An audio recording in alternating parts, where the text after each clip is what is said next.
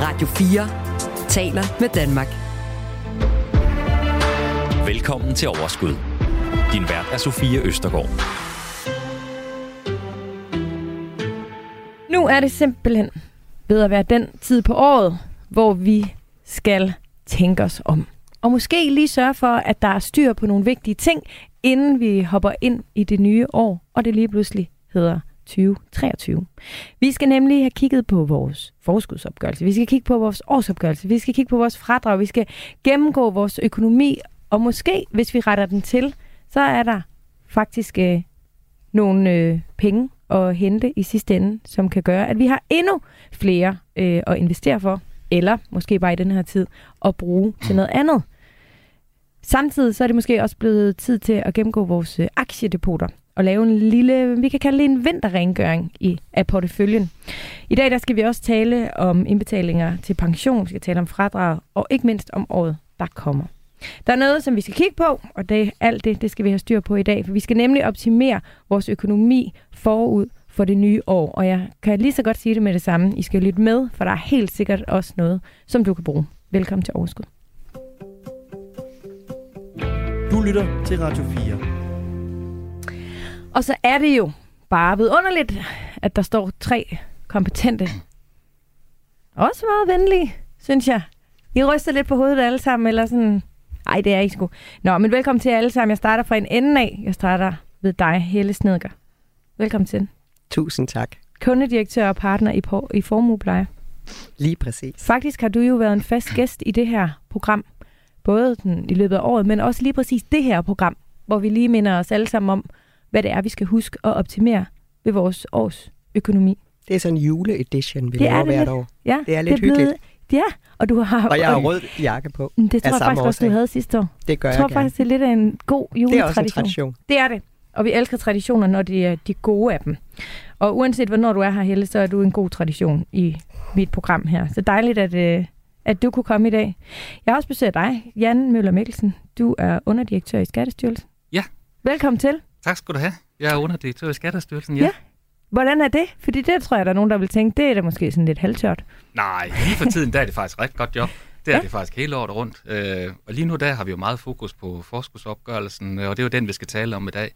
Den vedrører 5,3 millioner danskere, så jeg tror, der er rigtig mange, der kigger lidt på den øh, og ser, hvordan øh, der er deres forventninger er til økonomien for det kommende år. Så interessant job er det. Ja. Hvad, øh, hvad består dit job af? Ja, mit job, øh, jeg er jo underdirektør i person, øh, personskatter, øh, og har så øh, størst fokus på forskud og årsopgørelsen. Og det handler for mit vedkommende om at sørge for, at der er de processer, der skal drive de øh, indbetalinger, som øh, borgerne har øh, op imod forskud og årsopgørelsen. Så det er sådan set hovedledelsesopgaven, der hvor jeg sidder.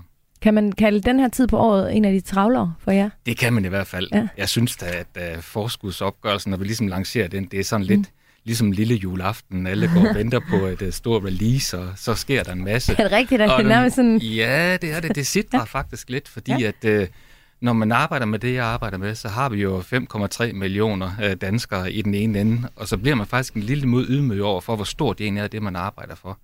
Altså prøv at tænke jer 5,3 millioner borgere, uh, der skal ind. Prøv at tænke sig nogle skatteprovenyer, vi arbejder med. Snart små 600 milliarder, vi uh, krasser ind i personskatter. Det er nogle rigtig store tal, vi har med at gøre, og er faktisk ret vigtigt for samfundet, den opgave, vi sidder med. Ja. Så på den måde, så kan man godt, man kan godt sådan være en lille smule uh, tung, uh, når man sådan bliver ydmyg over for, hvad faktisk er, vi arbejder med. Derfor så synes jeg også, at vi skal anerkende jer for den der øgede brugervenlighed, der faktisk bliver på jeres flade år for år. Vi har også talt om det her tidligere. Altså, mm. I bliver bedre og bedre til at kommunikere med os omkring den der både forskudsopgørelse og årsopgørelse.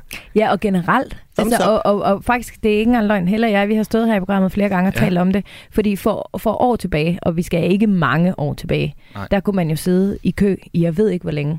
Ja. Altså, og det var virkelig, virkelig besværligt at få svar på ting og sager.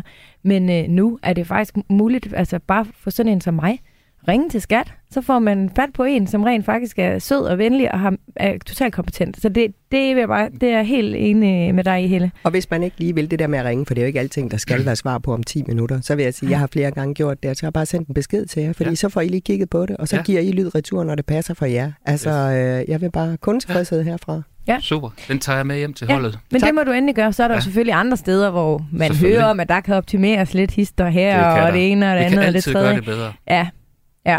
Men lige præcis på det der, der, vil, der er jeg altså helt enig. Nå, men Brian Bus, vi har også dig med. Det har vi. Velkommen til. Og jeg tager nissedragt på i dag, helt gråt. Fuldstændig gråt.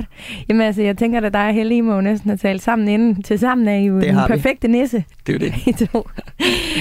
Øhm, Brian, du er jo Head of Business Management hos Nordnet. Det er jeg. Jeg siger det bare sådan, på sådan en måde, fordi jeg synes, det er simpelthen sådan en fancy titel, du har. Du kan også bare kalde det forretningsudvikling, hvis det er nemmere. Ja, det kan jeg måske gøre næste gang, du kommer. Øhm, men øhm, der er jo nogle øh, gode ting, som, eller nogle ting, som vi som øh, investor øh, skal være opmærksom på også nu her. Øh, hvis det er, at vi skal rydde lidt ud i vores portefølje, så er det jo ikke et dumt tidspunkt måske øh, at gøre det, og det vender vi tilbage til øhm, lige om øh, lidt. Men øhm, har du øh, altså en fornemmelse af, at øh, investorerne hos Nordnet, de er gode til at sætte sig ind i sådan skat? Altså kan I mærke her i slutningen af året, at der sker den der vinterrengøring, som vi vender tilbage til? Det kan vi faktisk, fordi vi, vi laver sådan en, en årsoversigt hver år, som vi sender ud til MC, til alle vores kunder. Vi har kun 360.000 kunder. Men, men den læser de faktisk ret grundigt og sætter sig ind i, hvad skal vi egentlig gøre, når året er ved at slutte. Det er jo alt fra pensionsindbetaling til skat på noterede aktier, unoterede aktier osv. Der er nogle datoer, der er også ret vigtige. Mm. Nogle pensioner, der fryser og sådan nogle ting. Så vi sætter sådan en oversigt ud, og så laver vi nogle, nogle skriv, som hjælper kunden til at sætte sig ind i, sætte sig ind i det. Mm. Jeg satte ind ud i sidste uge en, en blog, som faktisk over 15.000 har været inde og læse. Ja. Og læsetiden er på 8 minutter, så de gider faktisk godt Mm. at sætte sig ind i det. Det synes jeg er ret fedt. Det, øhm, det må man sige. Og hvis man er mere lyttetypen end læsetypen, så er det jo også rigtig dejligt, at øh, du vil være her i dag og lige hjælpe os til at øh, få styr på det hele. Men i hvert fald, kæmpe stor velkommen til øh, jer alle sammen. Hvor er det dejligt at se jer. Du lytter til Overskud på Radio 4. Dagens gæster er kundedirektør hos Formuepleje, Helle Snedger, Head of Business Management hos Nordnet, Brian Bus, og underdirektør hos Skattestyrelsen, Jan Møller Mikkelsen. Og ved I, hvad vi gør? Vi kaster os ud i forskudsopgørelsen til at starte med. Vi har alle sammen en forskudsopgørelse. Det er ligesom den, altså, hvor vi forudser Mm. vores økonomi i 2023. Vi forebygger For- grimme overraskelser Ja. i økonomien. Det gør vi nemlig også. Kan man sige. Ja. Og ved I hvad, jeg har faktisk nogle øh, tal fra Skattestyrelsen, jeg vil gerne fortælle jer om. Ja. Faktisk 1,6 borgere, de var inde og ændre i deres forskudsopgørelse for 2021 inde på skat.dk. Og 10, for 10 år siden, der øh, i 2011, der lød det cirka på 1 million Mm. borgere. Så Jan, det må være sådan nogle tal, som I er mega glade for. Altså, at vi faktisk bliver bedre og bedre. Selvfølgelig også, fordi vi laver programmer som det her. Jeg tror, at de sidste to år, Helle, der er der må I næsten have kunne opleve det på skat.dk, hvor et kæmpe boom Har I efter ikke vores tænkt, hvor det kom fra, alt det der? Har I ikke tænkt på det? Jo, det er helt sikkert herfra også, Ja. tænker jeg lidt. Det tænker jeg. Men Er der blevet mere, altså er, er vi blevet bedre til det? Ja, det synes jeg faktisk. Mm. Mm. Jeg synes faktisk, at udgangspunktet er, at øh, danskerne gør sig faktisk umage med at gøre det rigtigt. Og når man kigger på de her tal øh, på interessen for forskudsopgørelse, så kan man også se, at der er en stigende interesse. Og lige nøjagtigt i år øh, jeg tror der er ekstra meget opmærksom på det. Vi har slået adskillige rekorder her i forhold til åbning, hvor mange der faktisk har været inde og kigge, øh, log ind på forskudsopgørelsen, og hvor mange der har været inde og lave en retvis øh, funktion, som vi har. Vi åbnede tirsdag den 15. Øh, og øh, siden den periode, der har vi haft rigtig travlt. Øh, for der har været mere end øh, 1 million øh, logins på forskudsopgørelsen, og vi har haft øh, mere end 2,8 millioner gange, man har vindt og vis ret, som det hedder ved os i sin øh, forskudsopgørelse. Mm. Så det vidner jo om stor interesse for den her forskudsopgørelse. Det må man sige. Ja. Og det er jo virkelig også, altså, der er jo en grund til, at det er en god idé. Jamen, jeg tror, der er noget af det, der øh, gør, at der er så stor interesse i år. Det er jo blandt andet, at der er rigtig mange mennesker, der har konverteret deres Ja. ja. hus, boliglån, fordi ja. at øh, renterne har bevæget sig meget her i 2022, så der er rigtig mange mennesker, der har haft glæde af at omlægge lån. Mm-hmm. Og der er der jo en klar øh, opfordring og anbefaling herfra til, at så får man kigget efter, at man ikke har forskudsregistreret for lidt eller for meget. Ja. Fordi det er noget af det, der virkelig kan spille ind på, hvordan din skat ender for Ja. 2023. og det, det vender vi tilbage til, men, men øhm, hvad er det, der kan ske, hvis vi ikke har styr på vores forskudsopgørelse? Skal, Jamen, altså, hvis vi lige kan starte med sådan et skrækscenarie, så alle får lyst til at gøre det. Det er Ikke? jo bare et budget. Du sender Ja. ja. bare et budget over til ja. Jan i Skattestyrelsen og siger, hej Jan, øh, Ja. næste år regner jeg med at have den og den lønindtægt. Jeg regner med at have de og de renteudgifter. Jeg regner med, at jeg skal køre hen på arbejdet og tilbage igen så og så mange gange. Det vil Mm. sige, det øh, befordringsfradrag forventer jeg at have. Øh, jeg regner med, øh, nu taler vi jo nogle gange investeringer i det her program. Det kunne være, at jeg regner med at få et plus. Det gør jeg altid, når jeg starter et år. Så er der nogle gange, det ender på en anden måde. lidt skuffet i år. Men øh, jeg, måske? jeg sender sådan set bare mit budget Ja. til Jan og siger, at det er sådan her, jeg regner med, det er. Så kan det være, at der er nogle ting, der ændrer sig. Det kan være, at jeg bliver sagt op. Det kan være, at øh, jeg bliver skilt. Det kan være, at jeg falder død om. Ja, der kan ske mange ting i løbet af sådan et år. Der kan vel også ske nogle gode ting. Og der kan også ske en masse gode ting. Måske sådan en giga til- lønforhøjelse. Ja, eller, ja. Præcis. Og så kan det være, at jeg i løbet af året øh, sender noget nyt til Jan og siger, Ja. det her var sådan, jeg troede, det så ud fra årets start, men jeg kan jo tilpasse min forskudsopgørelse løbende i løbende af året, efterhånden til jeg bliver klogere. Og det er jo vigtigt at slå fast, at vi vil jo gerne have gjort det inden den 31. i 12. Ja. Sådan at... Nej, det, er det måske, kan I nå det, Det dertil? behøver man faktisk ikke. Nej, man kan gøre det faktisk til bagefter. medio øh, januar. Øh, Okay. Hvis man husker at gøre det øh, indtil medio januar, så kommer det for de fleste danskere med i første lønkørsel, eller første gang, man får løn. Okay, så det er faktisk til midten af Det kan man. januar. Ja, det kan Godt. man. Så, Og det- fordi så, vil det, så kan man bruge det fra starten af året. Det kan man Men nemlig. vi skal jo også bare lige huske på, at når man det ikke til midten af januar, og podcaster man først det her program måske i februar 2023 eller april, så Ja. kan man jo stadigvæk gå ind og gøre det Det for kan man gøre resten hele af året. året, rundt. ikke? Ja, det kan Jeg man. lavede faktisk min sidste ændring af årsopgørelsen for 2022 for ikke så længe siden, fordi jeg har jo selvfølgelig blevet ved med at tænke, det bliver jo et fantastisk investeringsår. Mm. Så er det ikke blevet helt så fantastisk som forventet. Så det vil sige, at det forskudsregistrerede øh, gevinst er måske blevet lidt til et minus, og det kunne jeg jo lige så godt øh, tage højde for. Så ja, men nu ser du så årsopgørelsen. Forskudsopgørelsen ja, okay. for det er 2022. den, du har været inde og ret i. Mm. Og det er det der hele pointen her, det er, når der sker nogle ændringer i ens livssituation, i de, i de budgetter, man har lagt, så er det en rigtig god idé lige at gå ind og tjekke forskudsopgørelsen. Brug lige fem minutter på der, hvor du ligesom tænker, der er en ændring.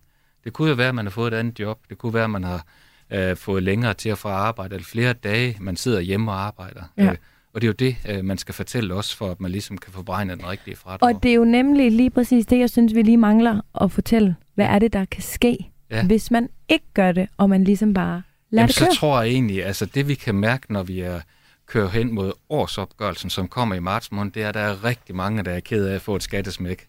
Altså det der med, at man åbner årsopgørelsen, og så er den rød, og så tænker man, åh nej, øh, nu skal jeg betale nogle ekstra penge. Det tror der er ret mange, der er optaget at de ikke kommer til. Mm. Så det er sådan set det værste, der kan ske. Og skattesmækket er jo, hvis man i løbet af året ikke har betalt nok i skat. Ja, fordi at man skal jo afregne den korrekte skat til tiden. Mm. Øh, og det er så det, man øh, bliver holdt op imod øh, en gang om året, hvor man laver øh, årsopgørelsen, og så gør man kassen op, kan man sige. Og har man betalt for lidt, ja, så kommer man til at betale det i form Ja. af restskatter. Ja, og så er der faktisk også det at sige til dig, at når vi runder årsskiftet her fra 1. januar af, ja. Så begynder du at beregne renter, hvis jeg Det har betalt for lidt i skat. Ja, Og de renter, de er ikke engang fradragsberettigede. Og øh, der er jo nogen, der nogle gange tænker, at om jeg skal jo ikke noget, før jeg afleverer årsopgørelse. Men det skal jeg faktisk. Og, øh, og derfor er det også en god idé omkring årsskiftet at få gjort op, øh, er jeg nogenlunde på plads øh, Mhm. i forhold til min, øh, min skat for det forgangne Ja. ja. år. mm. Jeg, jeg tænker nogle gange på det lidt sådan, at man kan faktisk se det som en ja, kontoindbetaling i Ja. løbet af året, ligesom man mange gør med varme, mm. eller mange gør med el. Mm. Og så kommer regnskabets time, ja. Ja. når det ligesom bliver gjort op der i, øh, i foråret. Øh, marts for de fleste, og for Mm. selvstændige tror jeg først det er omkring juni eller slut maj. Ikke? Mm. Øhm, og s- den sammenhæng mellem forskudsopgørelse og årsopgørelse skal vi også lige øh, vende. Ja, Eller- fordi når jeg kalder forskudsopgørelsen for et budget, Mm. så kalder jeg jo et eller andet sted også årsopgørelsen for det endelige regnskab. Det er Mm. der, jeg endeligt fortæller skat, hvordan det er forløbet, eller andre gør det, for det er efterhånden ret begrænset, hvad jeg skal bidrage med. Langt det meste, det bliver jo indberettet helt af sig selv, hvad jeg har Mm. fået i løn, hvad jeg har fået i afkast, og hvad jeg, hvor jeg har boet hen, og hvad jeg har haft af renteudgifter. Jeg vil dog stadigvæk øh, slå på tromme for, at enhver dansker i det her land bør sætte sig ned og kigge på sin årsopgørelse og sikre sig, at man kan forstå, hvad det er, der står. Fordi selvom Jan og- hans kolleger er fantastisk dygtige, så må jeg bare sige, der sker stadigvæk fejl. Om det er dem, der indberetter, eller dem, der beregner. Men det er en rigtig god idé at øh, forholde sig til Ja. sin egen skat og sikre sig at vide, hvor kommer de forskellige dele af ens øh, årsopgørelse fra. Lidt ligesom at tjekke kvitteringen, når man går ud af supermarkedet. We like. Mm-hmm. Selvom det nogle gange øh, står med tre børn, og sådan, det må jeg nok sige, det er altså ikke altid for gjort. Men mm. det her er trods alt kun måske en gang om året i hvert fald, hvis man Ja. ikke har de store ændringer. Men skal vi så ikke dykke lidt ned i den? Jo. Hvilke felter altså er særlig vigtige at være opmærksom på? Altså der, hvor vi ser, at der er størst behov for, at man kigger, det er, som vi har været inde på, det er for eksempel rentefradraget. Hvis man har øh, i den her tid fået lån lagt om fra et, øh, fra et øh, dyre, eller billigere lån til et dyrere lån, ja, så skal man ind og give øh, nogle oplysninger omkring, hvor meget man kommer til at betale i, øh, i renteudgifter. Og her er det jo en udgift, man har for at låne nogle penge, mm. og det er den omkostning, man giver til os, for den er fradragsberettet. Det kunne også være, at man har fået lavet nogle forbrugslån, øh, man øh, øh, gerne vil have øh, i sin øh, private økonomi, altså i sit private liv, jamen så har man også mulighed for at få et øh, rentefradrag på dem. Og det er så dem, man skal gå ind og tjekke i, øh, i forskudsopgørelsen og indrapportere på. Og hvis det er real- realkreditlån, så er det det felt, vi kalder 483. Vi er sådan meget præcise ja. I det her. Og øh, hvis det er er et banklån, altså forbrugslån, jamen, så taler vi et felt, der hedder 481, vi arbejder i. Og når man går ind på sin forskudsopgørelse, Ja. så står det også under Det står feltet, simpelthen så fint og flot. hvilket det er. Ja, det Ja. gør det. Altså, da jeg skulle lave det her program, der kom jeg der i tanker om, at jeg skulle da egentlig opkonverteret mit lån to gange i år. Ja. Altså, jeg har faktisk ikke overvejet, Nej, at, altså, at det skal jeg selvfølgelig altså, få gjort. Det tænker jeg i hvert fald være en god idé Ja. at gøre, fordi det du får ud af, det er, at du får dit fradrag hver måned. Mm. Det betyder, at du har måske et lidt større rådighedsbeløb, end du have haft uh, ellers, ja. hvis du ikke opdaterede det. Ja. Og det er jo det der hele uh, fokusering, i hvert fald i år, i forskudsopgørelsen. Jeg tror, der er rigtig mange, der er sådan uh, i en økonomisk situation, hvor de sådan overvejer lidt om, uh, om hvor mange penge de egentlig har til den første. Er meget Mm. interesseret i, om ting slår til for at sige det rent ud. Ja. Og der er vi jo en af dem, øh, hvor man ved at opdatere forskudsopgørelsen, så får man beregnet korrekt skat, og så undgår man jo at akku- akkumulere, eller spare ja. op, kan man sige ved os, ved at man faktisk får pengene hver måned, Ja. ja. i stedet for at kan bruge dem. Og på det lavpraktiske plan, så den dag, man fik udbetalt sit nye realkreditlån, der har man jo fået sådan en udbetalingsmeddelelse, og der kan man se, hvad er det, jeg skal betale i renter, og hvad er det, jeg skal betale i bidrag Mm. for 2023, og det er det samlede beløb for hele året, der kan forskudsregistreres. Og det er i e-boks. Man har fået den ellers på sin netbank. Ja. Et, af- et af de steder. Øhm, nu talte vi lige før om, at, øh, at Jan, øh, Jan nu, du, du, du er bare Skattestyrelsen i Ja. det her program. Det må du leve Ja, med. det, det, det lever rigtig fint med. ja, det er godt. Jan, han øh, tager renter, hvis ja. Ja. vi ligesom skylder skatpenge. Jan, ja. Ja. giver du os også renter, hvis, vi, hvis du omvendt skylder os penge? Det, øh, det kan jeg simpelthen huske. Det gør vi. Det er jeg ret sikker på. Men øh, jeg er ikke sikker Ved du på det, det. Nej, Det er jeg ret sikker på, at vi gør. det er et lavsigt sted at have Ja. penge stående, vil Ja. jeg sige. Og det er også er- derfor, der er jo nogle Ja. mennesker, de lever med Ja. sådan noget med, at de vil gerne betale lidt ekstra i Ja. skat, Ja. fordi så får de penge det- det- tilbage, det det det. Det skal Det man skal man ikke. Det er dumt. Nej. Det er dumt. Man skal sørge for at passe sin forskudsopgørelse, hvis man kan Ja. ja. sige det. Og så skal man sørge for at ramme så præcis som muligt. Mm. Mm. Det er det der er opgaven, når man Ja. ja. arbejder der, hvor jeg sidder, kan man sige. Et andet vigtigt felt, som øh, jeg kan huske, at vi øh, tidligere har talt om øh, i det her program også, det var jo under corona. Ja. Der var jo rigtig mange, der lige pludselig ikke tog mm. Afsted til arbejde. Ja. Der er jo måske en del, der har ændret øh, forskudsopgørelsen, og måske også øh, altså Ja. årsopgørelsen efter. Ja. Øhm, og der er jo måske en del af dem, der er ved at være tilbage igen på Det- arbejdsmarkedet. Så det er vel også vigtigt, at man lige øh, laver den øvelse, fordi ellers så kan der jo også ske noget sikkert. der. Det er jo det, vi kalder befordringsfradrag, felt ja. 417, som, som er det felt, man fortæller os om, øh, hvis man har mere end 12 km til og fra sit arbejde, altså 24 km i alt. Hvis man har mere end det, så kan man få et fradrag for at transportere sig frem og tilbage. Mm. Og det er uanset om man tager bussen eller cyklen eller går, går, tager på gåben, øh, så kan man få det her fradrag. Og det, man skal fortælle os, det er antal dage, man tager til og fra sit arbejde. For det er det antal dage, man får fradrag for. Ja. Og det er det, man skal prøve sådan at lægge en god plan for, for det kommende år, hvor mange dage man forventer at tage ind på sit arbejde.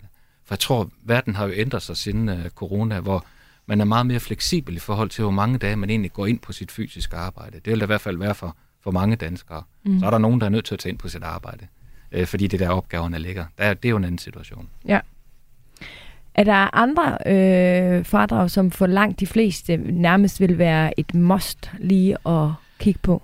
Jeg tænker, det, det der kunne være en god idé at kigge på, det er, at øh, man har også mulighed for et servicefradrag. Det er der også en hel del, der er lidt optaget af. Øh, og det er en mulighed, vi åbner her fra 1. januar af. Og servicefradrag, det kan man for eksempel få, øh, hvis det er, man øh, gerne vil have hjælp til nogle serviceydelser derhjemme. Det kan være lidt øh, rengøring derhjemme, det kan være vinduespustning, børnepasning eller havearbejde. Hvis man har brug for lige at få en lidt lettere hverdag, så kan man betjene sig af nogle af de her ydelser. Og, og du siger, I åbner op her 1. januar, det har der også været en mulighed for? Ej, det er sådan, det er for 1. januar, at man kan lægge uh, fradrag ind omkring serviceydelser, og det er fordi, at uh, det er der, vi ligesom giver adgang til, at man kan købe ydelsen og skal betale for den ydelse, for man skal oplyse os om, hvem det er, der køber, man køber ydelsen af. Ja, men har vi ikke også haft det fradrag i år? Øh, jo, det har ja, ja, okay, vi. Jo, det godt. har vi. Man skal det er bare der lige lidt- være sikker på, Jo, at det ikke på har den måde er nej, en ny. Nej, Nej. det er det. Det er Mm. fordi, at øh, servicefradraget og de fradrag, knytter sig, har faktisk ændret sig en hel del over tid. Og der er det en rigtig god regel lige at gå ind på skat.dk, og så lige tjekke, hvad det er, Ja. ja. der er omfattet af fradraget. Mm. Så det er derfor, jeg siger det på den måde, Ja. ja. som jeg gør, at øh, det er noget, der har ført sådan, der har været håndværkerfradrag, som er afskaffet i år, for Ja. ja. eksempel, som er et andet eksempel på en fradragsydelse. Og jeg tror, mange borgere har faktisk en lille smule svært ved at kende forskel på de her ting, hvad det egentlig er omfattet af det, og derfor er det en mega god idé lige at gå ind på skat.dk og tjekke det. Det er nemlig rigtigt, og der var lige øh, et stikord der, at øh, det der med skat, det skal jo bare simpelthen være mere enkelt. Og for eksempel de her servicefradrag, de har jo været brugt lidt til at, at skrue op eller ned for beskæftigelsen. Og når man er fuld skrald på beskæftigelsen, så skruer man lidt ned fra fradragene for ikke at overophede økonomien. Øh, men netop, som du siger, det bliver lidt svært at navigere i, fordi ja. Kan man nu, hvis man skifter til termovinduer, kan man så fratrække det, man mm. Mhm. har betalt i løn til håndværkerne osv. osv. Det er, det er virkelig lidt øh, besværligt. Så det er rigtigt, det ja. skal man lige kaste noget ekstra fokus på. Er I med på, Jan, at det altså godt kan være lidt besværligt for helt almindelige mennesker, alt det der? Altså, Jeg tror, der er mange, der synes, at, øh, at det der med skat, og det, det kan godt være en lille smule svært øh, Ja. at sætte sig ind i, faktisk. Men det gode råd er, at hvis man lige bruger fem minutter på sin forskudsopgørelse, der er lige nogle enkelte ting, man tjekker. De fleste danskere har faktisk et sted mellem kun 5 og 10 felter i deres forskudsopgørelse. Så jeg vil også sige, hvis man lige øh, interesserer sig lidt for det, og lige tager lidt tid til det, så er det faktisk ikke så svært øh, at finde ud af, hvis man er en helt almindelig Mm. lønmodtager med de her felter, at sætte sig ind i. og det, det har konsekvenser, og følelsen, ikke mindst, når man får det gjort, den er faktisk fed. Ja, lige præcis. Helle laver øh, internationale tegn, for jeg har det rigtig dejligt og er helt i sende med mig selv. Var det ikke sådan? Det var fuldstændig det, Ikke? jeg stod og tænkte Det på. var Ja, nemlig også præcis. det. Brian? Ja, jeg synes det er en fantastisk side og tit derinde, og min, min kone har været selvstændig, så er hun ikke selvstændig mere, og sådan noget, så der er virkelig noget, man skal ind og ændre der, Ja. vil jeg sige. Ja. Men, men jeg vil godt gøre reklame for en app faktisk, som jeg synes faktisk kan hjælpe jer lidt også. Skatteguiden, som var med i Løvens Hule her for et år siden, har jo faktisk forsøgt at gøre det lidt mere Mm. mm. tilgængeligt for almindelige mennesker, og faktisk hjælpe med at sige, hey, har du husket dit servicefordrag? Det kunne være det og det. Har du husket dit befordring? Og du kan track den sådan undervejs. Og det er ikke for, fordi jeg ser det som hjælp til jer faktisk, at de ja. Kan hjælpe endnu flere til at udfylde deres forskudsopgørelse. Ja. Så Skatteguiden-app er faktisk rigtig god til folk, der er måske lidt bange for at gå ind på Skattestyrelsens hjemmeside skat.dk og gå ind og tage ind, for det ser lidt farligt ud. Sådan en app er måske mere likeable, du ved, folk kan nemmere håndtere i den, og Ja. den vil jeg bare sige, Men de tager vel også som- penge for så at gøre det. der er faktisk mange ydelser der stadig. Nu er jeg jo ikke sælger for Skatteguide-app. Der, de har faktisk mange ting, der stadig er gratis derinde. Ja. Øh, jeg synes, det er en super fed app til at hjælpe folk, Ja. der synes, det er lidt I hvert svært. fald en god øh, en at have med øh, på sidelinjen. Er der, flere, er der flere rubrikker, vi lige skal sige, det er vigtigt? Der er vel noget med selvfølgelig årslønnen, ikke? Altså, Jo, og altså, beskæftigelsesfradrag. Det, der ligesom er hele, altså det, der starter, det er det der, hvis der er ændring i ens øh, hverdag, altså ens livssituation hen over året. Og det er en af det, hvis man får et andet arbejde, øh, og man på en eller anden måde får mere i løn eller mindre i løn, så er det vigtigt, at man fortæller os øh, de lønoplysninger. Og det er faktisk dem, øh, vi bruger til at beregne beskæftigelsesfradrag med. Mm. Så det er altså en beregning, der foregår automatisk ud for de lønoplysninger, vi har. Og skal vi lige forklare beskæftigelsesfradraget? Ja, altså beskæftigelsesfradrag, det er egentlig øh, et fradrag, der er politisk bestemt, øh, og det er noget, vi automatisk beregner. Jeg tror, det er, det er den måde, det er nemmest at forstå på for den enkelte borger. Så omdrejningspunktet her er egentlig, det er lønoplysninger, vi bruger til at give dem den fradrag, som den enkelte dansker har brug for, eller Ja. har krav på. Og vi har alle sammen, Ja. det kan nemt være, at det er helt skudt ved siden af det her, men som jeg forstår det, har vi alle sammen et fradrag, men det er klart, hvis vi så for eksempel i vores forskudsopgørelse har mange ting, renter og alle mulige Mm. andre ting, så kan det månedlige fradrag blive højere. Det stiger så jo efterhånden, hvor præcis. mange fradrag du har, der ja. akkumulerer sig. Og omvendt har vi ikke dem, men har vi en høj løn og kommer op i for eksempel topskat, Ja. så kan det være lavere. Altså, eller hvad? Bliver det lavere, eller er det bare trækprocenten, der stiger? Altså, det er jo et regnestykke, der ligger, så det kan man ikke stille op på den Nej, måde. Det, hvad, tror så lad os droppe ja, det. Jeg tror, det, at man skal se det på den måde. Det er en sammenhæng mellem trækprocenter og fradrag. Ja. Og det, det handler om, det handler om at beregne den rigtige skat. Alt Ja. efter, hvad indkomst man har, og alt efter, hvad fradrag man har. Men som udgangspunkt har vi jo alle sammen det samme fradrag. Og så er der individuelle ja, påvirkninger, Ja. som gør, at Ja. nogen har et højere, Ja. og nogen har et lavere. og som er Ja. afhængig af den indkomst, man har. Ja. Lige Øh, præcis. ja. Godt, Jamen, så har jeg forstået det. Jeg har bare en meget mudret øh, måde at forklare det på, kan jeg godt høre. Så det er derfor, det er dejligt, at I tre er her. Du lytter til Radio 4. Jeg kunne godt tænke mig at tale lidt om pension. Fordi det er faktisk måske også et godt tidspunkt, at man lige skal øh, give sin pension lidt en kærlig tanke. Ikke? Og vi har tre typer pensioner. Livrente, Vi har masser af forskellige slags pensioner. ratepension, aldersopsparing, som du elsker, Helle, og jeg også er begyndt at elske. Det er jo tættere, man kommer på at fylde 55, jo mere elsker man pension. For pludselig vågner man en dag og opdager, at det kommer også til at ramme mig. og hvordan bliver det rent økonomisk? Ja. Og øh, af de der tre forskellige, der er det jo sådan, at aldersopsparing, det er sådan set intet som helst med det, vi står og taler om her Nej, at gøre. Fordi den kan der kan man putte penge ind, og man kan Ja. tage penge ud, og det har ingen skattemæssig betydning. Det er et Så- fast beløb. vi lægger lige- 5.400, mener jeg, det var i år. Ikke? Og det bliver et højere beløb til næste år. Det er Nå, lækkert. Nu er det godt. Nå, Yep. Den lægger vi helt ud til siden, og hvis man gerne vil høre mere om den, så gå tilbage, for vi har lavet øh, flere programmer om aldersopsparing. Og nu handler det jo om, hvad vi skal gøre på nuværende tidspunkt. Så Jan, hvad skal vi tænke over i forhold til øh, vores pensioner? Det, jeg tror, man skal tænke, det er, at pensioner, det er jo noget, man sådan har besluttet sig for politisk, man gerne vil støtte op om, at man sparer op til sin alderdom. Øh, Og når man har taget den beslutning, så betyder det for os i uh, Skattestyrelsen og for den enkelte dansker, at man får nogle fradrag, øh, når det er, man sparer op til sin alderdom. Og det er der forskellige kategorier af den måde, vi ser det på også. Og vi har tre uh, umiddelbart kategorier, vi arbejder med i forskudsopgørelsen. Den, den ene, det, det er den, der hedder arbejdsgiver administreret pension. Den hedder felt 628 for dem, der er interesse i det. Og det er jo øh, en øh, pensionsindbetaling, som øh, arbejdsgiverne administrerer. For mange af lønmodtagere er ansat med, på en kontrakt, hvor de får noget pension i deres løn, og så har de en egen betaling. Mm. Og det er så det, vi kan se i vores forskudsopgørelse. Og det er det tal, man lige skal tjekke stemmer med de forventninger, man har til den pension, man får for det kommende år. Fordi det er et tal, der kommer direkte til jer fra arbejdsgiveren. Så det er simpelthen- ligesom kvitteringen i supermarkedet. Ja. Vi tjekker den lige Yes. for at være sikker på, at det stemmer overens, så der ikke er sket en fejl et eller andet sted. Enig. Godt.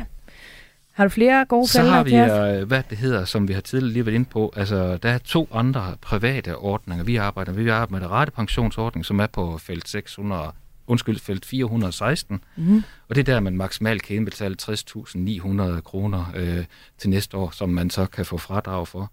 Og så har vi livsvarig rate, livsvarig pensionsordning, som ligger i felt 436, og det er den øvre grænse for, øh, hvor meget man kan indbetale i forhold til at få fradrag for. Der er nogle forskellige øh, betingelser i forhold til de her livsvarige pensionsordninger, øh, i forhold til, hvordan man af- afregner skat på dem på udbetalingstidspunktet.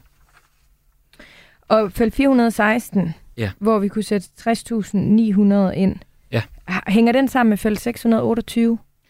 Nej, Hvis vi altså- har igennem arbejdsgiveren har betalt, lad os sige, 55.000. Det hænger sammen på den måde. Den ene det er en ordning, øh, man Ja. får igennem sin arbejdsgiver, og den anden det kan være en, hvis man gerne vil supplere sin pensionsopsparing, mm. så er det noget, man selv øh, tegner, går ned i sit pengeinstitut, laver en aftale med dem om en pensionsopsparing, og det er så det beløb, vi taler om her. Ja.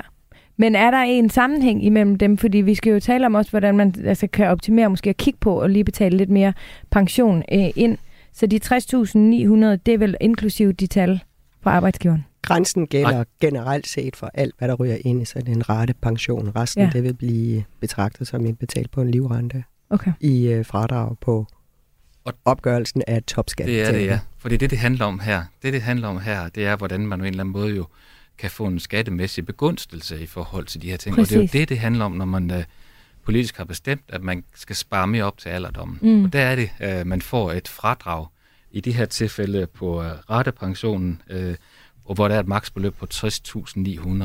Hvis man for eksempel tjener mere end 569.000 kroner om året, så er man omfattet af en uh, topskat. Og øh, det beløb, der ligger derover, det betaler man cirka 55 procent af i, i topskat. Mm. Hvis man så for eksempel har en lønindkomst, der er 100.000 år, det er så den, man bliver beskattet af. Hvis man så indtager de 100.000 og indbetaler dem på, en, øh, på den her ordning, ja, så vil der ske det, at man øh, skubber skatten til øh, udbetalingstidspunktet, som for de fleste øh, kan være omkring 40 procent. Det betyder sådan set alt andet lige, at man får en besparelse der øh, i forhold til sin afregning til skatten. I det Ja. her et regnestykke på 15.000 kroner. Det er selvfølgelig afhængigt af, hvordan det ser ud på udbetalingstidspunktet, og hvordan ens an- egen økonomi, men sådan i, øh, i hovedtal, øh, så kan man på den måde øh, spare nogle penge i forhold til sin topskat. Ja, Og så skal jeg bare forstå, hvilket beløb det er, vi skal holde øje med, når vi skal se, om det er en god idé for os at, at, at, at betale, indbetale lidt ekstra. Er det de 60.900? Hvis det handler om en aftale med rettepension, så er det 60.900 kroner. Hvis du går ud over det beløb, så øh, vil det gå over på en livvarig øh, pensionsordning, altså et, et, supplerende beløb, vi har fat i, ja. Ja, men kan man indbetale så mange penge, man vil? Man kan lave aftaler med lige alt det, man vil i forhold til indbetaling. Det har noget i forhold til skatteforhold, der gør. Vi har, vi har noget i forhold til skatteberegningen Ja. i forskudsopgørelsen. Og får man øh, fradrag for alt? Nej, hvad man det gør man ikke. Nå, det gør man hvor meget nej. kan man så?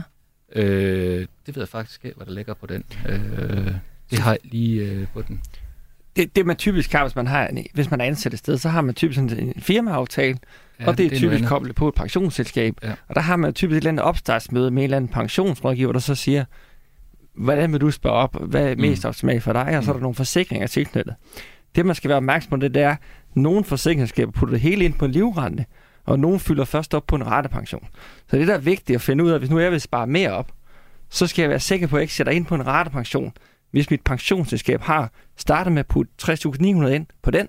Fordi hvis jeg selv sætter ind på en privat, så, så er det ikke fradragsberettet. Så er det en Men- rigtig dårlig opsparing faktisk. Så man skal lige finde ud af, hvor kommer pengene fra, og hvor er det mest optimalt. Men man kan altid sætte ubegrænset ind på en livrente. Og kan jeg få fradrag for den i topskat? Alt det, du overhovedet... Yes, det kan man. Der er, Jeg ingen, ser- der er ingen lofter. Der er ingen lofter. Der Jeg er sætter selv noget 10 procent ekstra ind hver år, fordi at jeg tjener mere har så kone. mange penge. Nej, jeg tjener mere end min kone, for os er det det mest geniale. Og så Ja. ja. har vi lavet sådan, at hun får min person, hvis jeg dør. Så det er faktisk smart for os at gøre det. Så, så du ved, man bliver Ja. ja. nødt til lige Ja. at sætte sig ind i, hvad der er mest optimalt for ens familie. Og der har vi jo lavet nogle rigtig gode pensionsprogrammer øh, Mhm. programmer faktisk, hvor vi kan finde ud af det. Men det, jeg bare er forvirret over, det er, hvis vi skal, hvis nu der er nogen lytter med, som er i topskat, Mm. Og, og tænker, Hvis man de er gerne topskat, Ja. det vil sige, hvis man skal tjene mere end 569.000 kroner til næste år, Ja.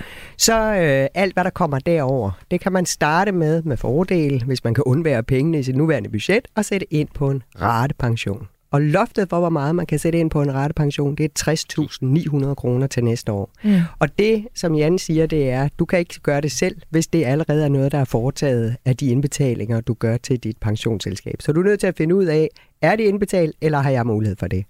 Når de 60.900 kroner er puttet ind på en ratepension, fordi det vil du gerne starte med, det er det, er det bedste for dig typisk. Mm. Hvis du har mere, du kan undvære dit nuværende budget, og hvis der er mere, der ligger over topskattegrænsen, så kan du ubegrænset fylde ind på en livrente. Og det kan du for eksempel bede din arbejdsgiver om at gøre hver måned. Altså at der hver måned bliver lavet et træk mm. og bliver overført til dit pensionsselskab. Og der er ikke noget loft over det. Så hvis du nu tjener, jeg ved ikke, hvordan det er at være sådan en journalist som dig. Det kan være, at du får en 300-400.000 om måneden. Altså, så kan du i hvert fald godt sende en del af det over på din øh, livrente og få fradrag i dine topskattebetalinger. Hvis man, øh, hvis man kommer øh, i slutningen af året, vil man så også kunne lave en ekstraordinær indbetaling til sin arbejdsgiver betale pension? Ja, hvis der er penge at betale af. Ja. Øhm, og der er jo indimellem nogen, når de sidder øh, i slutningen af året, det kunne være i oktober måned, man kigger ned over øh, hele sin økonomi og siger, jeg kommer til at betale en del i topskat, men jeg kan faktisk godt undvære nogle af de penge, jeg egentlig ellers skulle have udbetalt i løn. Det kunne være, at man havde en kone eller en, en mand, der kunne øh, betale regningerne resten af året, og at det skattemæssigt for familien ville være optimalt, at der gik noget mere ind på en pension. Så kunne man i princippet bede sin arbejdsgiver om at sende det hele øh, ind på, øh, på livrenten. Du lytter til Radio 4. Det, som vi taler om nu, det er i forhold til forskudsopgørelsen. Men nu står vi jo faktisk her, inden året det er om. Så lad os lige lege, at øh, øh, jeg har øh, tjent, øh, så jeg kommer i topskat. Kan jeg nå at gøre noget nu? Det er jo så ja. det samme. Det Ja. ja. kan du. Du kan godt nå at gøre noget nu, og det vil du gøre, hvis det er, at du har plads i dit budget til at undvære nogle penge, som du ikke behøver at skal bruge før den dag, du går på pension. Ja. Så kan du reducere din topskattebetaling med det, du indbetaler over topskattegrænsen. På en livsvarig livrente er det ubegrænset, og du kan kigge igennem, hvor meget har jeg indbetalt på en rettepension i år, og hvis det ikke er op til øh, grænsen for i år, så kan du dele indbetale nu her, Ja. inden årsskiftet. Og så tager jeg fat i, min, i mit pensionsselskab. Det er Ja. gennem dem, ikke? Jo, eller dit pengeinstitut, Pengeinstitut. Hvis det er der, du har din rettepension. Ja, Eller af, vi har også ret pension. Altså, der er mange muligheder. Okay, men i hvert fald, der hvor jeg har min pension. Ja. Ikke? Ja. Godt. Øhm, og så skal jeg lige forstå en ting. I min forskudsopgørelse, hvis jeg forventer at tjene øh, øh, og, og komme op i topskat, og jeg Ja. egentlig gerne vil undgå det og sætte mere ind på min pension, i hvilket felt skal jeg så sætte det ind? Fordi så var der jo de her tre forskellige pensionsfelter. Er det 436, som er der, hvor der ingen øvre grænse er, hvis felt 416 er fyldt op med 60.000 Ja, det er det. Okay. Det er det. Men der er jo også en, øh, et øh, incitament i netop at komme i gang med at betale til pension. Hvis man nu ikke har øh, den der helt faste stilling, hvor det automatisk kører med 5 eller 10 eller 7,5 procent, eller hvad der nu er overenskomstmæssigt bestemt, øh, så er der jo også et incitament. Hvad er det første 74.000? Altså lige præcis som øh, Jan sagde, så er det jo politisk sådan, at, øh, at man gerne vil animere alle os danskere til at spare op, sådan at vi kan i størst mulig omfang klare os selv, når vi bliver pensionister. Og der er noget, der hedder så sexet som et ekstra pensionsfradrag. Og det ekstra pensionsfradrag, det er sådan en ekstra gave, man får, når året det er gået, fordi så opdager Jan, gud, der er nogen, der har indbetalt noget på Helles pensionsopsparing. Og i 2023, der er det sådan, at hvis der er 15 år eller mindre og det vil faktisk nok være gældende for mig, for jeg er jo 53. Mm. Så øh, i 2023, der er det sådan, at øh, 32 procent af indbetalinger op til 77.920 kroner, det får jeg i ekstra pensionsfradrag. Det vil sige, at øh, jeg får et ekstra pensionsfradrag på 24.928 til næste år. Hvis jeg nu var lige så ung, som jeg tror Brian for eksempel er, eller i hvert fald dig, Sofie, så er der mere end 15 år til, at jeg skal på pension. Og så er det ikke 32 procent af indbetalinger op til 77.900. Så er det 12 procent af indbetalinger op til 77.900. Og det vil sige, så får du et ekstra pensionsfradrag på 9.348 til næste år. Men det er sådan en ekstra gave, man får, men jeg tror desværre, det er netop politisk, er, det er blevet så knudret, så det tror jeg, der er meget få danskere, der sådan lige umiddelbart får øje på.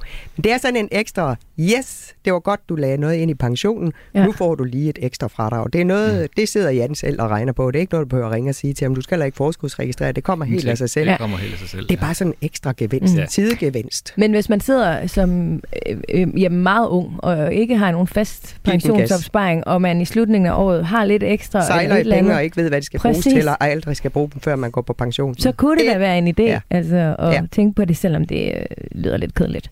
Og for mange om mange år, så er det jo stadig vigtigt, ikke? Det er meget vigtigt. Det er meget vigtigt.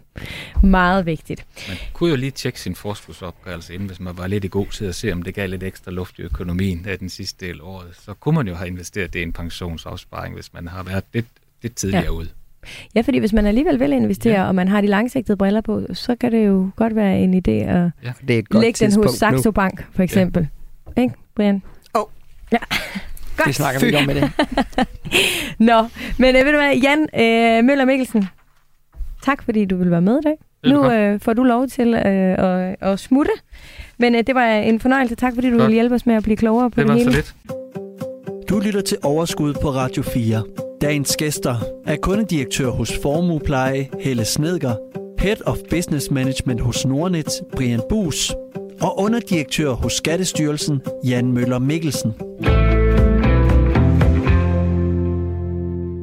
Nå, nu skal der skulle gøres vinter rent i vores øh, depoter, og jeg kan kun øh, tale for mit eget vedkommende og sige, det har jeg simpelthen ikke øh, skænket mange tanker øh, i år.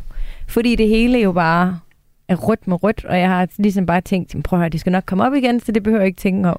Men jeg må også ærligt indrømme op til det her program, så tænker man, at måske var det lige præcis derfor, at jeg faktisk skulle gøre det, fordi måske ligger der nogen, som jeg faktisk er rigtig træt af at have. Øh, og så er det måske ikke et fjollet øh, tidspunkt at kigge lidt nærmere på det, Brian. Er det ikke rigtigt? Det er rigtigt. Det er For- genialt, vil jeg sige. Fortæl, hvorfor det er genialt lige frem. Ja, det er jo sådan, at især, Eller sagde du, det var mig, der var genialt? Det hørte jeg dig det må du sige. selv tolke. Ja, tak. Det er genialt, du har taget det med i programmet i hvert fald, lad mig sige sådan. tak, tak. Altså, det man kan sige, sidste år i 2021 havde vi jo alle sammen et fantastisk aktieår. Så du ved, masser af dem, der havde aktier, har måske haft investeringsforeninger, ETF og almindelige aktier. Så mange investeringsforeninger, der har taget gevinster hjem i 2021, de er tvunget til at udbetale de gevinster, de tager hjem, og de udbytter, de imod, de skal udlådes. Så de bliver udlået typisk i februar måned, så rigtig mange, nu var jeg inde og tjekke nogle investeringsforeninger. Jeg nævner ikke nogen navn her for at gøre reklame, men rigtig mange har betalt op over 10 procent af foreningens værdi i februar. Så det er altså gået ind på folks konti, og der betaler man jo udbytteskat af. Og det kan være fra 27 til 42 procent. Ja. Og så har vi det sådan som, som privat, at, at når vi har tjent på nogle aktier, så synes vi, det er fedt at fortælle om, jeg har lavet en god investering i et eller andet selskab, nede i, til vennerne, og så har man måske solgt den, fordi så føler man lidt, at man har bogført en gevinst, og så har man en stor kanon til at i aktier, synes man ja. selv. Og så sker der jo det, som Helle altid kalder for den lykkelige begivenhed, at vi skal jo betale det her skat. Og vi er jo yes. alle sammen enige om, at det er fedt at betale skat, fordi når skatten går til det rigtige, så er det jo et, et, øh, et altså, så er det jo godt. Men der er jo ingen grund til at betale mere end højst nødvendigt. Fordi de fleste, kan man sige, hvis man kigger på sit år, så har man nok, de fleste har i minus, at tro. Jeg kan se min eget, jeg er i hvert fald i minus på med cirka 10 procent. Øh, og jeg har fået nogle udbytter og noget i starten af året. Så jeg begynder at kigge på, hvad skal jeg gøre på mit eget depot for at komme. Jeg gider ikke betale skat. Når jeg har haft et år, hvor jeg er nede med 10 procent, så gider jeg ikke betale skat af noget, bare fordi jeg er realiseret. Så jeg bruger anledning hver år her i november til at kigge, er der nogle aktier, som jeg egentlig ikke gider have. Og så sælger jeg dem ud, mm. og så får jeg også ryddet op i det, som jeg egentlig går piner mig lidt, og så undgår at betale skat, hvis det er muligt. Og det er det for rigtig mange mennesker i år. Og det er fordi, du betaler skat af de penge, du har fået ud. Samtidig så får du fradrag for det tab, du har fået. Lige præcis. Og på den måde kan det måske udligne hinanden. Det I kan. hvert fald justere det. Hvis man ikke har været så god til at investere, som jeg så ikke har været i år, så kan jeg i hvert fald undgå at betale aktieindkomstskat i 2022. Ja. Øhm, skal vi lige, hvis der nu sidder nogen derude og tænker, kan vide, altså fordi nu er året jo gået, og alt er i rødt, og der er jo ikke nogen af os, der har en fornemmelse af, at vi har tjent øh, på vores portefølje. Ej, der er måske nogle enkelte. Jeg har faktisk en veninde, mig. Hendes er op med øh, et par 20. Det er helt sindssygt. Jeg ved ikke, hvad det er, hun laver. Men i hvert fald, så langt de fleste af os andre, vi er nok sådan rimelig røde i det, ikke? og ikke på den gode røde øh, måde, som Helle er i dag med jakken, men på den virkelig trælse måde i porteføljen. Øhm, så, så nogle af os har måske fuldstændig svedt ud, at det kan faktisk godt være, at vi tilbage i februar måned havde, øh, altså at vi rent faktisk fik noget udbytte. Hvor går man, det kan man, hvor går man hen og kigger på det hen, øh, Brian? Det kommer ind på, altså, det, hvad bank man har, eller hvad investeringsplatform man har. Så lidt forskellige steder. Ind på vores nogle, der kan du gå ind på min side, og så transaktion og notaer, og så kan du klikke en fan, der hedder udbytter. Og så kan man se, hvad man har fået i udbytte i løbet af året. Ja. Øh, der kan også være enkelte aktier, du ligger med, der giver udbytte undervejs. Der er mange danske aktier, som har givet udbytte i løbet af, af året. Ja. Øh, og så kan du sådan se, hvad du har fået i udbytte. Det kan være, at du har og fået... Og de er også derinde under. De er også hele derinde. er inde under. De er også derinde. Ja. Og så ved jeg ikke lige, hvordan der er i andre banker, hvordan man ser det der. Det er nok noget af det samme. Det vil jeg tro. Der er jo også forskellige kilder til det der, fordi når man taler aktieindkomst, det består jo faktisk både af udbytter, og aktieindkomst, det er også øh, tab eller gevinster ved, at man har afhændet aktier eller aktiebaserede investeringsforeninger. Men så er der jo faktisk også øh, noget aktieindkomst, der kommer helt af sig selv, for lige vil sige. Altså, der er jo også lagerbeskatning inden for øh, aktiebaserede investeringsforeninger, nemlig dem, der er akkumulerende. Så det er ikke nok at kigge på udbytterne. Det er i virkeligheden, du skal lige sætte dig ned og lave sådan en bag på konvolutenberegning. Hvad fik jeg i udbytter? Hvordan er det gået med mine aktiebaserede investeringsforeninger, som er lagerbeskattet? Fordi den beskatning vil jo være under alle omstændigheder enten ja. med et fradrag eller en skat. Men kan man også få fradrag for ja, den skat? det er fuldstændig okay. det samme. Fradrag det, det er, er... Alt det, der smager af aktieindkomst, det ryger ned i samme kasse, og så kommer der et nettobeløb op, og det er enten positivt eller negativt. Så det og hvis eneste, du lige nu sidder og kigger på de tre elementer, realiserede, urealiserede, der kører efter lagerprincip, og så udbytter. Og hvis det ligner, at det ender i et plus, så er det, du kan lave mm. efterårsrengøring og sige, er der egentlig noget, jeg har fået investeret i, som jeg dybest set ikke ønsker eller ikke tror på længere, jamen så er det et rigtig godt tidspunkt at få det afhændet nu. Vi har jo flere gange her i programmet, og det er jo der, hvor mange hjerner virkelig begynder at knirke, og man tænker sådan, åh oh, gud, jeg kan ikke overskue det her. Øh, og det kan godt forstå, hvis der er nogen, der tænker lige nu, særligt hvis de ikke har hørt de der programmer, vi har lavet, hvor vi virkelig forklarer, hvad er på så er det jo tid nu. Præcis, så, så kan man altså gå tilbage og lytte til dem. Men jeg skal bare være sikker på, at øh, jeg forstår det 100%. Så vi har jo kapitalindkomster, der er den her øh, akkumulerende med lagerbeskatning, og der er udbytte. Det eneste, eller det der er forskel på dem, det er trækprocenten. Men Alt. det går alle sammen ned i den samme tønde, hvor Alt. vi, hvor, hvor vi vores fradrag, alle vores fradrag, lige meget hvor, altså, det hele, det kan trækkes fra dem alle sammen. separate rør, der hedder aktieindkomst, som ikke blander sig med noget som helst andet. Ja. Det er udbyttebetalinger, det er gevinster, hvis du har solgt aktier, mm. det er tab, hvis du har solgt aktier med tab, og så er det de lagerbeskattede investeringsforeninger, der investerer i aktier, ja. og som er på skats positiv liste. Alle de bidragsydere, de falder ned i samme rør. Og Uanset, der er forskellige trækprocent. uh, jamen nej, der, der er samme, det kører alt sammen efter den her med 27 procent op til de her nogle 50.000 og 42 procent derovre. Så lad os tage et eksempel. Det falder jeg simpelthen. Lad- nu falder jeg ikke. Alt det, jeg troede, jeg havde lært, det her er simpelthen... Øh, Det er fordi ETF'er for eksempel, eller, eller investeringsforeninger, der er lavskatte, de kan vælge at komme på positivlisten, mm. og så være som aktieindkomstskat. De fleste er det ikke i ETF'er, men flere og flere er faktisk begyndt at komme over på den, fordi så appellerer den til danskere, fordi så skatteprocent lavere, end hvis det er kapitalindkomst. Ja. Men det kan man tjekke på et link ind på øh, det er jeg på med på. Jeg troede bare, at kapitalindkomst, den gik Det, på det mit her, eget... vi taler ikke kapitalindkomst nu. Nej. Vi Nå. taler kun aktieindkomst. Kan du lige glemme kapitalindkomst? Vi taler aktieindkomst. Jamen, så forstår jeg det Men godt. der er ETF'er, som investerer Ja. 100% Yes, i yes, aktier, yes, og yes, de yes. kører også Godt. efter lærerprincippet. Og i kapitalindkomsten, der har det så ikke, der kan man ikke få fradrag. Kapitalindkomsten glemmer Og vi der, lige. også i forhold til fradrag. Der får du fra, direkte fra dig, uanset hvad, Okay. i din kapitalindkomst. Godt nok. Ja, men altså... Jamen, det er altså indviklet, Nej, det og her. der vil jeg sige, vi står jo faktisk lige præcis nu og taler om forskudsopgørelse. Ja. Det er egentlig grundlaget for det her program her. Mm. Og øh, hvert år, når du starter året, hvis du har sådan nogle lærerbeskattede investeringsforeninger, kan du jo sådan set godt øh, gå ind og fortælle skat, at du har en forventning om, at de enten vil stige eller falde.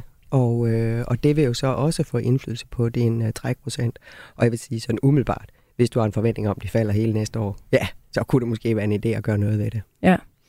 Men Ja. for at tage et helt klassisk eksempel, lad os sige, at du har tjent 100.000 i år. Du har solgt nogle aktier, du har, du har tjent, solgt nogle Novo, og du har fået en udbytte. Så du har 100.000 i aktieindkomst. Vi Mhm. siger så, at du er gift for at gøre det lidt nemt. Mm. Så skal du betale 27% i skat. Det er 27.000, Mm. du skal betale skat.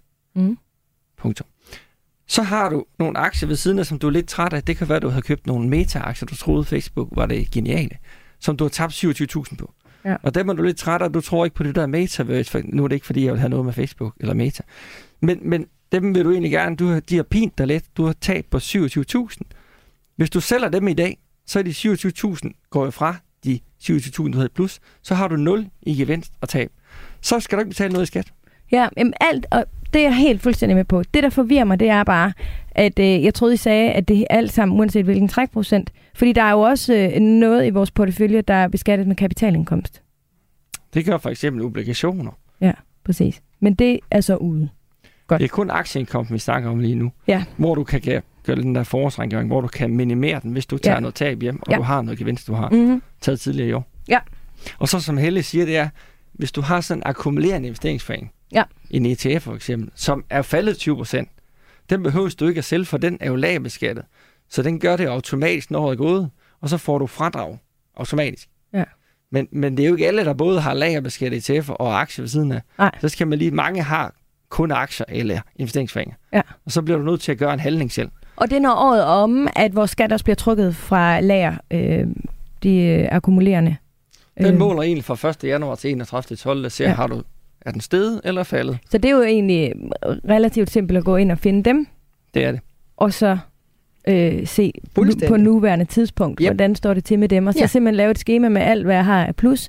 Vi går ind og kigger der, hvor du talte om tidligere, Brian, med udbytte, med alle de der ting, og hvad vi har i lagerbeskatning. Hvordan har de, Plus- har de bevæget sig op eller ned i løbet af året? Ja. Og summen af alt det her, udbytter, stigninger, fald, realiserede gevinster og tab, summen af det, det udgør et beløb. Og det bliver det, der bliver beskattet, hvis ikke du for eksempel sælger noget mere med tab, som ja. Du kan trække fra, inden Men- Men... det bliver nytårsaften. Men er det kompliceret det her? Ja. Det er sindssygt kompliceret. Ja. Sidder man og ikke fatter det, øh, skal man så have det dårligt, og synes, man er virkelig øh, uintelligent? Nej, Det er vildt kompliceret. det er virkelig kompliceret. Og det er også det, der afholder mange fra egentlig at investere. Det er også derfor, det er sådan, åh, det er så irriterende, at det er så indviklet. Øh, men langt det meste, det kører jo øh, automatisk. Øh, og så er det her jo bare en ekstra mulighed for at optimere øh, i virkeligheden. Øhm, Du lytter til Radio 4. Jeg øh, kunne godt tænke mig lige her til sidst at høre, om der er noget, I tænker, vi skal, øh, vi skal omkring. Og der er noget, vi mangler i det her øh, program, som jeg forestiller mig også bliver sådan et program, rigtig mange kommer til at lytte til flere gange, for at være sikker på, at øh, de har øh, fået det hele med. Helle, synes du, vi er kommet godt omkring? Jeg synes faktisk, vi har været øh, rigtig fint omkring rigtig mange af de ting, som øh, var relevante at tage fat i. Og, øh, og jeg synes også, det er vigtigt lige at slå fast en ekstra gang, det her med, at forskudsopgørelsen, det er ikke sådan en en, en gang om året mm. øh, begivenhed. Det er, som jeg siger, øh, tænk over det som et budget, du løbende sender til skat, og hver gang der er nogle ting, der ændrer sig. Øh, nu har øh, du har jo for eksempel foretaget en opkonvertering. Jeg bor i en butik, der har en forventning om, at renten den kunne godt træffe at have toppet, og måske endda være lidt på vej nedad, fordi forbrugernes tillid er helt i sænk nu. Og øh, det betyder, at det kunne simpelthen godt være, at du kommer til at konvertere igen til næste år. Nej, fordi Helle, jeg har både opkonverteret, og så er jeg også gået i flex. Wow, det er jeg så, også. Øh... Men, uh, godt, jamen, så er vi enige i hvert fald så langt. Uh, men under alle omstændigheder, der kan godt træffe at komme uh, en ny bølge af konverteringer uh, til næste år. Det vil sige, det kommer til at betyde, at uh, der igen er nogle nye renteudgifter. Så det, du fortalte, Jan, fra årets start, du skulle betale i renter og øh, bidrag. Det kan være, at det ændrer sig, og så melder du bare ind på din forskudsopgørelse. Det kan du blive ved med at gøre løbende hele året. Der er nok desværre også øh, lidt flere, end vi tidligere har set, som kommer til at miste deres job i 2023, hvis øh, tingene de går, som vi forventer, fordi mm. forbrugertilliden er helt i... Øh, i sort. Og hvis alle forbrugere de går rundt og er bange for, at, de skal, øh, at verden den er ved at gå under, så holder de op med at forbruge, og det slår hårdt igennem. Så det vil sige, at der bliver nogen, der kommer til at miste deres arbejde. Og hvis man gør det, jamen, så skal man selvfølgelig også forskudsregistrere, hvis ikke man med det samme får et nyt job, at man er nede i en lavere indtægtsniveau. Og sådan er der jo øh, glæder og sorger. Nogen bliver skilt, nogen bliver gift, nogen køber hus, nogen sælger hus. Alle de der begivenheder, der er det hver gang en idé lige at tænke, forskudsopgørelsen skal jeg have skrevet til Jan og fortalt, ja. at der er sket noget hjemme hos mig.